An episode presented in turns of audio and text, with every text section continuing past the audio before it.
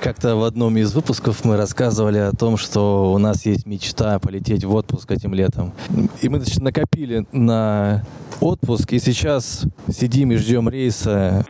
Итак, мы в Таиланде. Что тебе здесь больше всего пока понравилось? Расскажу о своих впечатлениях. Мы круто катались на тук-туке, и он иногда разгоняется просто. Тут это хорошо, потому что тут, тут очень жарко.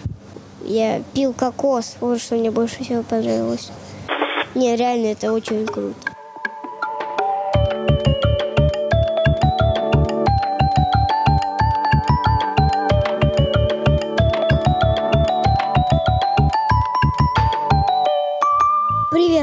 Это подкаст «Откуда берутся деньги» от Тинькофф журнала. Его ведущие я, Степан Береговой, и мой папа Сергей Береговой. В этом подкасте мы со Степкой занимаемся тем, что изучаем, как зарабатывать, как сберегать, как копить и как тратить деньги.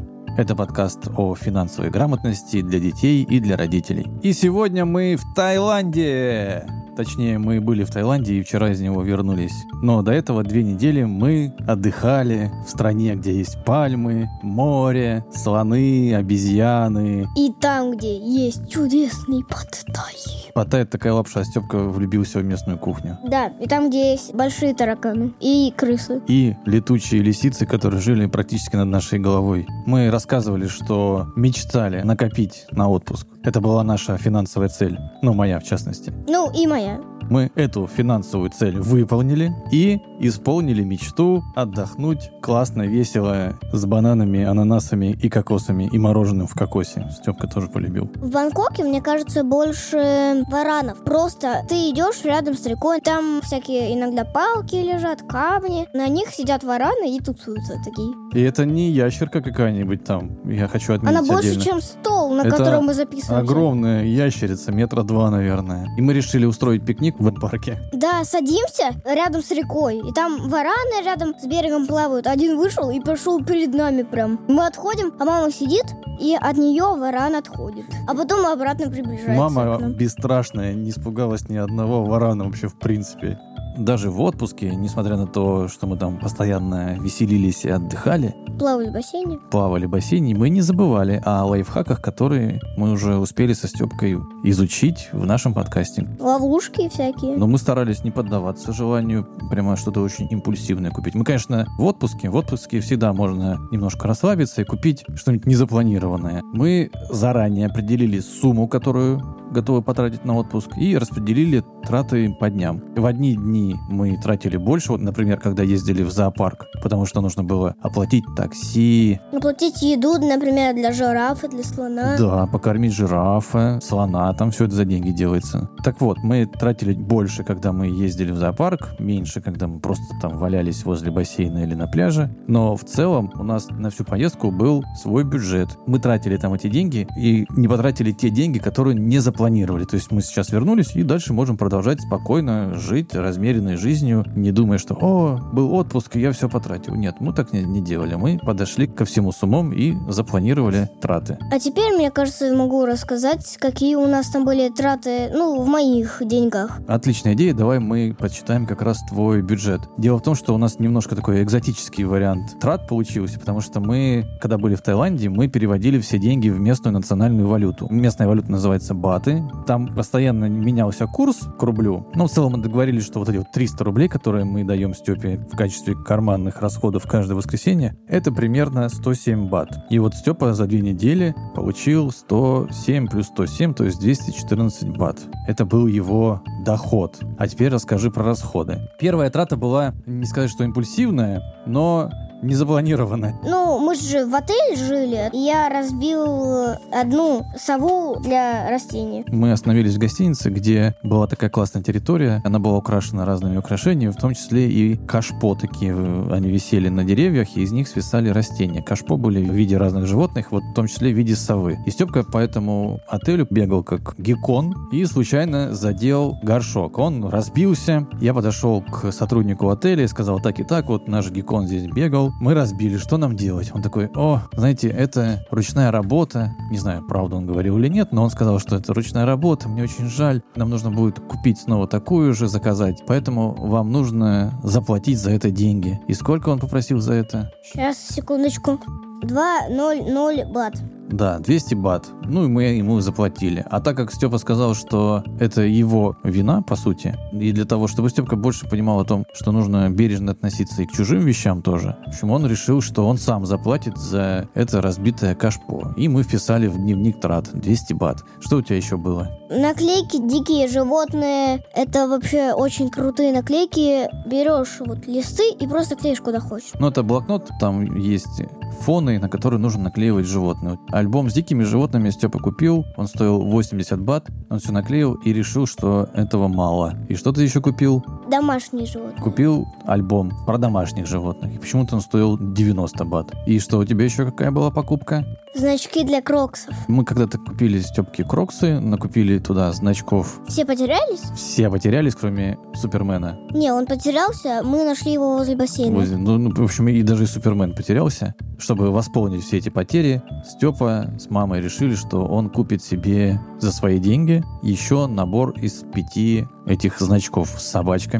Таксы фудоги. Такса хот-доги, Это попа корги. попа корги. Ну, в общем, корги лежит одной стороной. Далматинец в каске пожарного. Кокер спаниель в... В цилиндре в каком-то. Ну, типа он учить. И там еще был значок участника конкурса собак. А, да, первое место. Да. Типа. Степкин набор с собачками сколько стоил? 690 бат. 690 бат. Это все Степкины покупки, которые были совершены им в отпуске за последние две недели. В пересчете на российские рубли это получилось 2300 рублей. В общем, Степ, у тебя в этом периоде расходов было больше, чем доходов. Ты ушел в минус. Но так как до этого ты уже накопил достаточную сумму, то в итоге у тебя получается не минус, а плюс. У тебя до этого было накоплено 11 тысяч 43 рубля. Вычитаем из них 2300, получается 8743 рубля. Это твой бюджет на этот момент.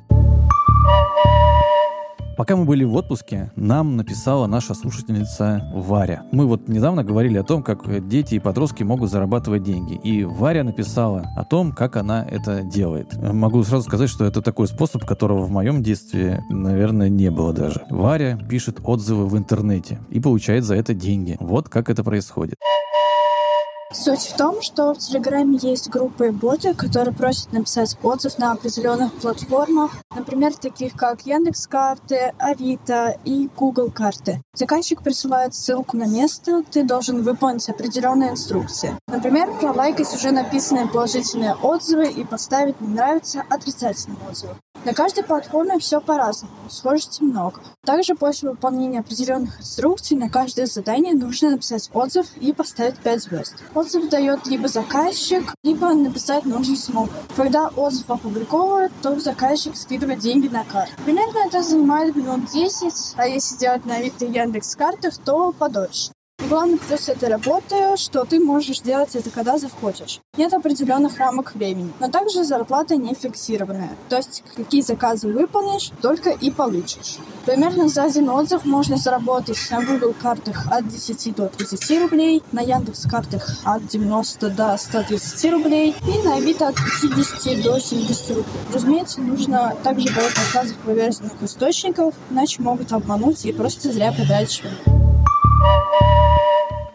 Вот так. Написал отзыв, получил деньги. Спасибо Варе за рассказ. А если и вы хотите поделиться своим опытом о темах нашего подкаста, то присылайте свои голосовые сообщения в телеграм-бот Тинькофф журнала. Ссылку на него мы оставили в описании, а также его можно найти через поиск Телеграма. Все очень просто. И да, насчет отзывов и оценок. Вот прямо сейчас можете поставить паузу, поставить все лайки, все звездочки под нашим подкастом, и после этого как это сделаете, продолжайте его слушать. Beijo.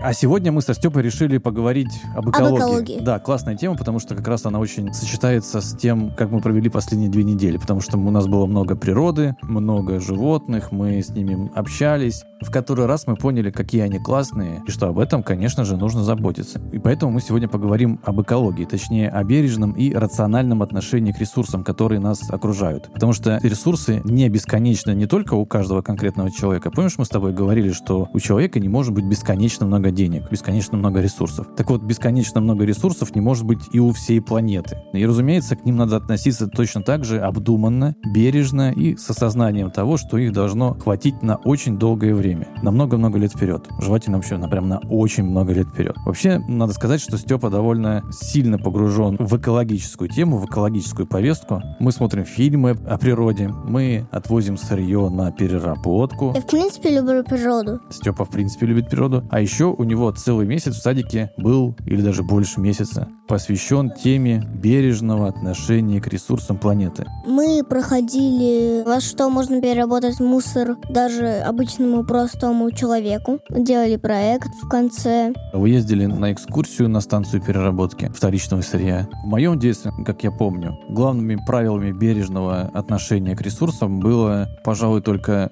экономия электричества и экономия воды. То есть сжечь свет попусту было как-то не очень правильно. Но в первую очередь это было продиктовано соображениями экономии денег. Меньше потратил электричество, меньше потратил на него денег. Вот такая была связь. Это, безусловно, правильно. Так оно и сейчас есть. Мы тоже стараемся. И вообще многие люди стараются экономить свет и воду. Ну, то есть рационально относиться. И другие ресурсы, которые потребляются. Но кажется, в наши дни забота о ресурсах планеты уже не ограничивается только этим. Мы тут попросили наших знакомых детей рассказать, что для них означает такое вот экологическое поведение. И они нам кое-что рассказали. Давай послушаем. Давай. Для начала дадим слово Зое и Маю. Это Степины друзья, они брат и сестра. Зое 8 лет, а Маю 6. С ними поговорил их папа Никита.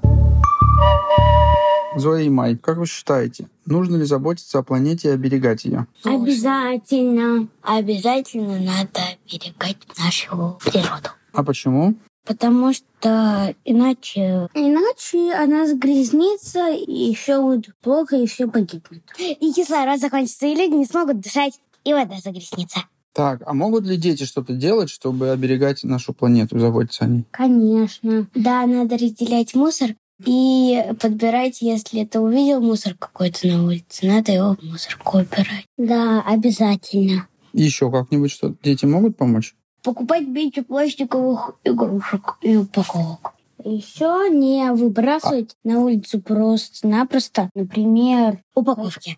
Так, а вы конкретно что делаете? Мы разделяем мусор. А как это делается? Просто можно поставить несколько пакетов или несколько мусорок. И в разные мусорки либо туда наклеить, например, пластик, бумага и железо, ну, или просто сделать несколько пакетов, как мы, например, делаем. А Вы знаете, зачем это нужно? Почему мусор надо разделять? Да, потому что он потом перерабатывается. Если его не разделять, он очень-очень долго разлагается.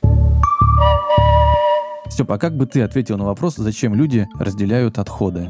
Ну, собирают там всякие баночки, бутылочки и их куда-то отвозят. Чтобы не загрязнять всякими баночками природу. Да, ну можно же ведь просто положить баночку в мусорное ведро, потом отнести в контейнер мусорный, там его заберут и увезут. Тогда его увезут непонятно куда, например, просто выкинут куда-нибудь в лес и все. А если его на свалку выкинут? Так это и есть типа в лес куда-нибудь. Нет, ну специально огороженная свалка. Почему, в принципе, пластик... Потому что она загрязнится, и она будет больше, больше и больше. Будут выделяться в воздух не очень приятные вещества. В воздух и в почву. Ну да. Там, в принципе, все умрет и все. Ну да, тут история про то, что, например, пластик, он очень долго не разлагается. Если мы сейчас с тобой выкинем пластик, то еще наши с тобой пра-пра-пра потомки смогут увидеть этот пластик, потому что он к тому моменту не исчезнет, он останется таким же. И если его все время создавать и выкидывать, то его может накопиться так много, что он просто полностью заполонит всю планету собой. Как это в мультике Валли, когда Да, люди в да, космос как в улетели. мультике Валли. И вообще, кроме того, что повторное производство часто бывает экологичным, так как все эти упаковки, бумага, сломавшиеся старые пластиковые игрушки не выбрасываются просто на свалке, оно еще и бывает довольно выгодным, точнее экономным делом, то есть таким, который позволяет экономить деньги. Например, если на производство новой бумаги уходит большое количество денег, то на ее производство из вторсырья денег может тратиться уже меньше. Ну и сам понимаешь, что и товары такие тоже могут стоить дешевле. А это уже для нас с тобой прямая выгода. Мы будем более экономно покупать то, что могли бы покупать за большие деньги. А еще у нас есть рассказ на тему бережного отношения к ресурсам от Степиного друга Лени. Со Степкой Леня учится в одном садике, и теперь они будут еще в одной школе учиться. Лене тоже, как и Степе, 7 лет, и вместе с его мамой он тоже думает об экологии и об экономии. Лень, как ты думаешь, что такое бережное отношение к природным ресурсам? Это значит, что ты бережешь природу. А как бережешь ее? Дома ты можешь ее беречь? Да, можно лампочки специальные покупать, которые меньше энергии берут. Можно сортировать отходы. А у нас дома что-то есть для того, чтобы нам беречь природные ресурсы? Что у нас дома есть? Лампочки специальные такие, которые меньше электричества тратят. Сенсорный кран и отходы сортирую. А сенсорный кран, чем он помогает воду беречь? Ну, не знаю, не знаю, на- мам. Ну, он не льется, да, когда не нужно. Он начинает лить водичку только когда ты руки подставляешь. Да, А как тебе кажется, ребенку сложно быть экологичным? Нет, А бывает такое, что мама или папа свет забывают выключать, и что ты делаешь? я их ругаю.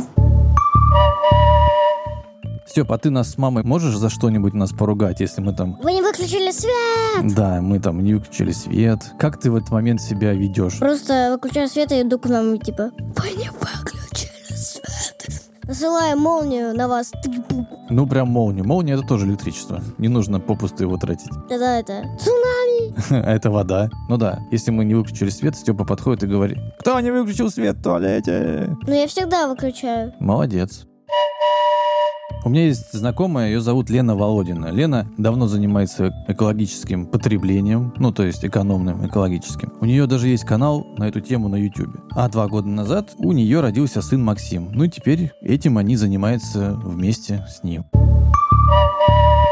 Мне кажется, самое главное правило, как жить экологично с ребенком, это не делать что-то отдельно экологичное для ребенка, а делать это вместе с ребенком. Например, моему сыну сейчас два года, мы с ним ездим раз там несколько недель в экосборку и сдаем то, что у нас накопилось. Второй важный критерий, мне кажется, что это важно приучать ребенка к бережному быту. Ну, то есть нельзя воспитывать ребенка вообще в принципе. Да? Психологи говорят, что можно только показывать что-то собственным примером, и поэтому делать это с ним вместе. Например, так, смотри, вот давай закрываем воду, когда чистим зубы. Мама закрывает, ты закрываешь. Или выключаем свет, когда уходим из помещения. Ну, то есть какие-то прям супер базовые вещи, но они должны быть просто машинально, должны выполняться потом со временем. И также важно научить ребенка бережно относиться к вещам, что мы там не рвем, не ломаем, не топчем и так далее. Понятно, что дети проверяют вообще в определенном возрасте этот мир на прочность, и совсем избежать этого не получится, но тем не менее. И важно показывать, что если ты что-то сломал, давай посмотрим, можно ли починить. Третий момент, который тоже часто с детьми бывает, там можно говорить, что вот смотри, давай не рвать растения, можно смотреть, можно трогать, можно нюхать, но давай не будем рвать. А посмотри, может быть, вот что-то уже листики какие-то или цветочки опали, или ягодки, а давай соберем то, что уже опало. И объяснять, почему это нужно, что вот, а если каждый оторвет, вот будет просто там голая ветка. Ну, то есть тоже на каких-то базовых вещах научить э, беречь природу, вообще бережно относиться к этому миру, даже не обязательно про вторсырье, научить любить природу, научить ценить красоту этого мира, и тогда это станет очень хорошей базой для эковоспитания. Ну а теперь давай наконец поговорим о деньгах. Вопрос вот какой. А всегда ли экологичность, бережность равно экономии и сокращению расходов? С рациональным использованием электричества и воды все понятно. Там чем меньше потратил, тем больше сэкономил. Ну а что насчет других эко-привычек? Например, если покупать фермерские продукты, такие, которые производились не на гигантских фабриках, использующих вредные химикаты, оставляющих большое количество отходов, но при этом снижающих за счет этого себестоимость производства. А вот э, если покупать продукты, которые делают частные предприниматели, какие-то там фермеры у себя на фермах, на плантациях выращивают картошку, помидоры и все там подобное, то часто такие товары заметно дороже фабричных, массовых. Как ты думаешь, если ты себя ведешь экологично, то ты тратишь больше денег на это или наоборот меньше? Мне кажется, меньше. Меньше? Все экологично, за свет надо платить. Если ты его экономишь, все-таки не так часто надо платить. А вот что по этому поводу считает писательница Ася Мицкевич. Ася сама занимается экоактивизмом, а еще написала детскую книгу «Ася и пластиковый мир». Я спросил у Аси, экологично это значит экономно или нет? Я думаю, что важно тут вставить личность человека вот между этими двумя словами, потому что все зависит от человека. Если человек хочет найти золотую середину между экономичным и экологичным, он ее найдет. Если для него это просто классный тренд, у него, например, нет вопросов экономии, ему просто хочется быть экологичным, носить классный складной стаканчик, классный шопер от какого-нибудь дизайнера, то, разумеется, он будет вести экологичный образ жизни, но не экономичный. И можно, наоборот, перекос сделать в экономичность. Следить за ресурсами, которые мы тратим, то есть вода, электричество. Не ездить на транспорте, там, не использовать авиаперелеты, использовать все, что уже есть. То есть, например, не обязательно же покупать шопер, можно найти сумку, которая есть дома, или тоже пластиковый пакет, который есть дома, использовать его много-много раз. Не обязательно покупать стакан какой-то супер красивый, там, марки какой-нибудь американской. Можно просто взять либо кружку, либо банку даже. Я просто видела людей, которые в банке даже кофе себе наливали. Можно дойти до настолько экономичного отношения к ресурсам и к тому, что уже у меня есть, что это будет супер-супер дешево. И ничего нового человек в итоге себе не купит. Более того, можно даже что-то делать из испорченных вещей. То есть у меня есть знакомые, которые разрезали старые вещи на лоскутки, на длинные такие полосочки, там, не знаю, старую какую-нибудь футболку, и потом э, вязали из этого там сумку какую-нибудь себе или еще что-то. И в итоге, получается, делали такой апсайкл какой-то вещи в новую вещь. Все зависит от вовлечения человека, все зависит от личности. Кофе из банки, вот я могу себе представить. Из трехлитровой так вообще. Я бы мог такое пить. Я люблю кофе. А Степа, кстати, в садике тоже шил себе сумку-шопер из старой футболки. Даже сходил на барахолку. Барахолка у нас в саду была, это когда ты можешь отбирать до барахолки тебе вообще ненужные вещи, просто, типа, игрушки. Отдаешь их в сад, они в, в один день лежат все так, иногда прям на полу. Туда можно принести твои вещи, которые тебе не нужны. Да, и даешь... И просто туда кладешь. И кому нужно, их забирают. Там можно брать столько вещей, сколько ты отдал. Ну, обмен такой. Чтобы было честно. Ну, ты что-нибудь там себе присмотрел? Ну, я присмотрел одну собачку, которая у меня раньше была, не знаю, куда ее она делась. Я присмотрел себе собаку плюшевую, Дейзи, я ее назвал. Я взял игру настольную, я одну игрушку взял свою, решил, что типа она мне нужна. Да, ты принес туда игрушку, но потом подумал, что тебе нужна, и забрал ее. Ну, это киндер маленький. Угу. И взял киндер зайца, и все. Да, и Степа делал сумку шопер. Да, берешь футболку, отрезаешь рукава, получается ручки. Угу. Снизу делаешь такие нарезики, Похрома такая. а потом их связываешь вместе, и получается одно. Даже шить не пришлось. Да, да, зачем шить? А у тебя эта сумка осталась? Да, Можно ходить с ней в магазин? да. Ну вот будешь брать магазин. Не, не очень много туда класть. Ну, типа хлеб и бутылку воды, и какие-нибудь печеньки можно. Мне очень нравится. Бери. А еще Ася Мицкевич рассказала мне, что не надо бояться пластика. Вот, мол, все говорят про горы пакетов, которые образовали острова в океане. А про то, как пластик сделал мир лучше, не говорят. И вообще он слонов спас. Самое главное вообще при внедрении любой привычки, связанной с раздельным сбором, перестать демонизировать пластик, перестать демонизировать свои отходы. Потому что очень многие начинают говорить, вот, пластик самое там жуткое зло на свете. Пластик, когда его придумали, первый полимер, это был целлулоид, он спас слонов от вымирания, потому что в тот момент практически все безделушки, типа расчесок, бильярдных шаров, каких-то таких вещиц маленьких делали из бивней слонов. И бильярдная компания создала конкурс и обещала заплатить, по-моему, 10 тысяч долларов, ну, в общем, какие-то очень большие деньги тому, кто придумает аналог из которого можно будет делать все эти вот мелочи. И вот человек, который придумал целлулоид, он как бы спас этим изобретением слонов от вымирания. Сколько всего вообще благодаря пластику мы имеем? Это медицина, это органы печатают из каких-то полимеров, это облегчение самолетов, это полеты в космос, это суда, которые переправляют товары, и, соответственно, чем они меньше весят, тем быстрее они смогут из точки А в точку Б переплыть и меньше топлива потратить тратить. И, например, та же самая еда, треть которой выбрасывается в мире, она спасается в том числе благодаря пластику, потому что в него можно запаковать, чтобы она меньше испортилась, да, пока из точки А в точку Б будет перевозиться. То есть это все не демоны, это все просто то, как мы используем. То есть все зависит от человека и от того, как он будет подходить к созданию отходов вокруг себя.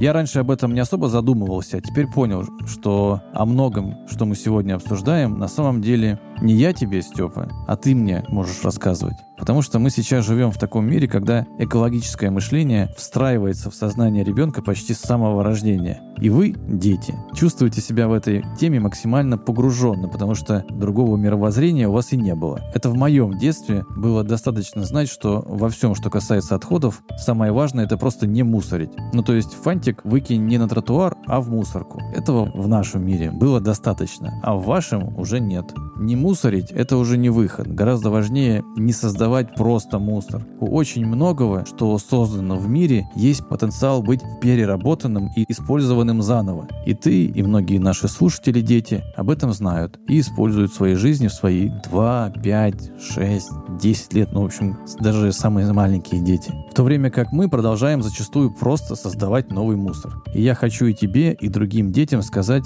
за это спасибо, за то, что вы другие, за то, что вы более осмысленно, что ли, подходите к вопросу об экологии и ресурсах. И будете еще своих родителей учить, как правильнее поступать. Родителям же важно прислушиваться. Я стараюсь к твоим советам в этом плане прислушиваться. Кстати, нечто подобное уже было в истории. Мне об этом рассказала Ася. Вообще, я начала заниматься всей э, темой экологической повестки, экопросвещения, потому что услышала однажды историю про Нью-Йорк, начала 20 века, когда родители отдавали детей в детский сад, сами шли работать на заводы, и в детском саду детей научили мыть руки. И потом эти дети учили своих родителей мыть руки. И для меня эта история стала каким-то супер вдохновением того, как дети могут учить взрослых именно это вдохновение повлияло на там, создание дальше комиксов, сначала в соцсетях, потом, которые переросли уже в книгу. Поэтому я считаю, что в первую очередь мы должны передать все возможные знания детям, потому что это их будущий мир. Мы настоящие, но мы такое настоящее, стоящее одной ногой в прошлом, а они настоящие, стоящие одной ногой в будущем. Моему сыну два года и четыре месяца, и хотя он, разумеется, ничего не знает еще про экологию или про загрязнение пластиком или вообще какие-то глобальные проблемы, он уже воспринимает разделенный сбор отходов как какую-то игру. И мы просто даем ему, например, там картон, он знает, в какой ящичек его отнести и положить. Он знает, в какой ящичек у нас собирается весь пластик. И поэтому у меня большие надежды на это поколение. Мне кажется, что они чуть больше понимают сразу. То есть для них это уже реальность. Если мы внедряем это как привычку, то для них это просто мир, в котором они живут. А вот еще один вариант, как можно совместить экологию и экономию. Я говорю о том, что можно продавать вещи, которые нам уже не нужны, но могут пригодиться другим. Мы вот несколько выпусков назад говорили о том, что Степа нашел счеты детские киевские у себя, и мы решили их продать, выставили на Авито. И сначала нам никто не писал, а потом мне начали многие писать. Мы нашли покупателя уже, и вот скоро состоится наша с ним сделка. Мы отдадим ему счеты, а он даст нам деньги. И эти деньги пойдут в Степкин бюджет. Получилось, что он купил товар дешевле, сэкономил, уже подержанный, поэтому чуть подешевле. А ты продал и заработал. А природа от этого только рада, потому что ни одни старые счеты при этом не попали на свалку. Каждый выпуск мы со Степой выполняем какое-то задание по теме выпуска. И сегодня мы пойдем в переработку. Вообще, на самом деле, мы такое задание со Степой выполняем довольно часто и регулярно. Поэтому проблем с этим не будет. Степ, расскажи, пожалуйста, как это обычно бывает? Что ты относишь в переработку, в пункт сбора вторсырья? Фломастеры части чаще всего, и бумажки, и всякие игрушки. Там как раз там же и находится одна из барахолок. У Степа очень много рисунков. В какой-то момент он подчищает то, что уже нарисовал, там раскрасил и так далее. Мы берем эту макулатуру и относим в пункт сбора сырья. Ну вот давай сегодня так и поступим с тобой. А на этом мы будем прощаться. Это был подкаст «Откуда берутся деньги» Тинькофф журнала. Его провели я, Степан Береговой, и мой папа Сергей Береговой. Не забывайте, кстати, что у нас еще есть блокнот «Как подружиться с деньгами», в котором можно выполнять разные задания и учиться финансовой грамотности. Ссылка на блокнот в Тинькофф шопе будет в описании. А если вы введете промокод нашего подкаста «Откуда», то получите скидку 10%. А, кстати, после после того, как выполнили все задания, этот блокнот можно будет отнести в переработку. Подписывайтесь и ставьте лайки. А теперь благодарности. С редактурой нам помогали Олег Ян и Анна Болотова. Спасибо им большое. Смонтировал выпуск звукорежиссер Николай Ананьев. А музыку к подкасту написала Александра Шкалина. Ну все, пока. Пока. Мы со Степкой идем в переработку. Центр приемки вторсырья. Называется «Сборка». Здравствуйте. Такие штуки. Это что? Ну, это шарик для пинг-понга. А можете на шарик положить А, хорошо, да. Спасибо. Что тут нам? Давай, твои рисунки. картон. Как? Ну давай, клади. Держи фломастеры. Выбрасываем Степкины фломастеры. Пап, мне кажется, это можно... Ну да, да.